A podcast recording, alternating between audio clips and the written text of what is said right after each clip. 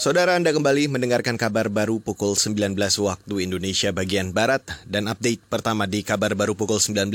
Langsung kita update perkembangan kasus COVID-19 di Indonesia. Empat provinsi di tanah air hari ini mengalami penambahan jumlah terbanyak kasus positif COVID-19, yakni Jawa Timur dengan 430 kasus baru, DKI Jakarta 410 kasus, sedangkan dua wilayah lain mencatat penambahan 100 lebih kasus baru, yaitu Kalimantan Selatan dan Sulawesi Selatan. Total ada penambahan sebanyak 1.922 kasus baru COVID-19 pada Selasa 4 Agustus 2020.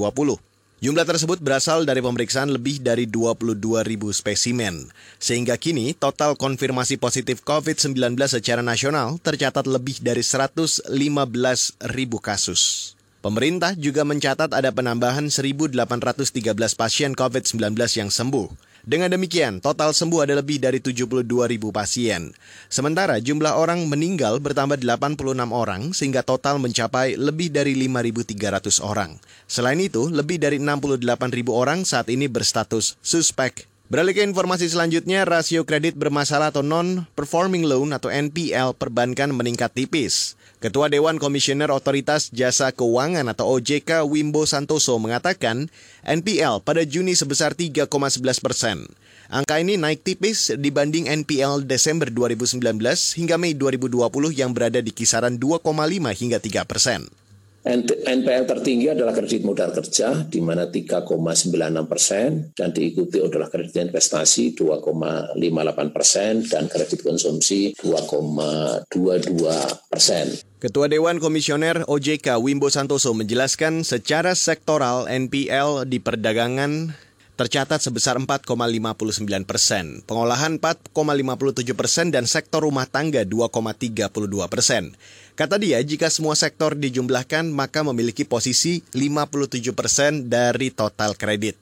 Meski resiko kredit bermasalah meningkat, Wimbo memastikan permodalan perbankan tidak dalam konteks restrukturisasi, yang artinya masih cukup kuat.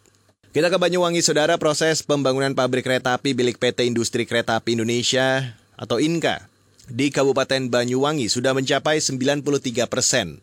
Pabrik itu diharapkan bisa beroperasi akhir tahun 2021.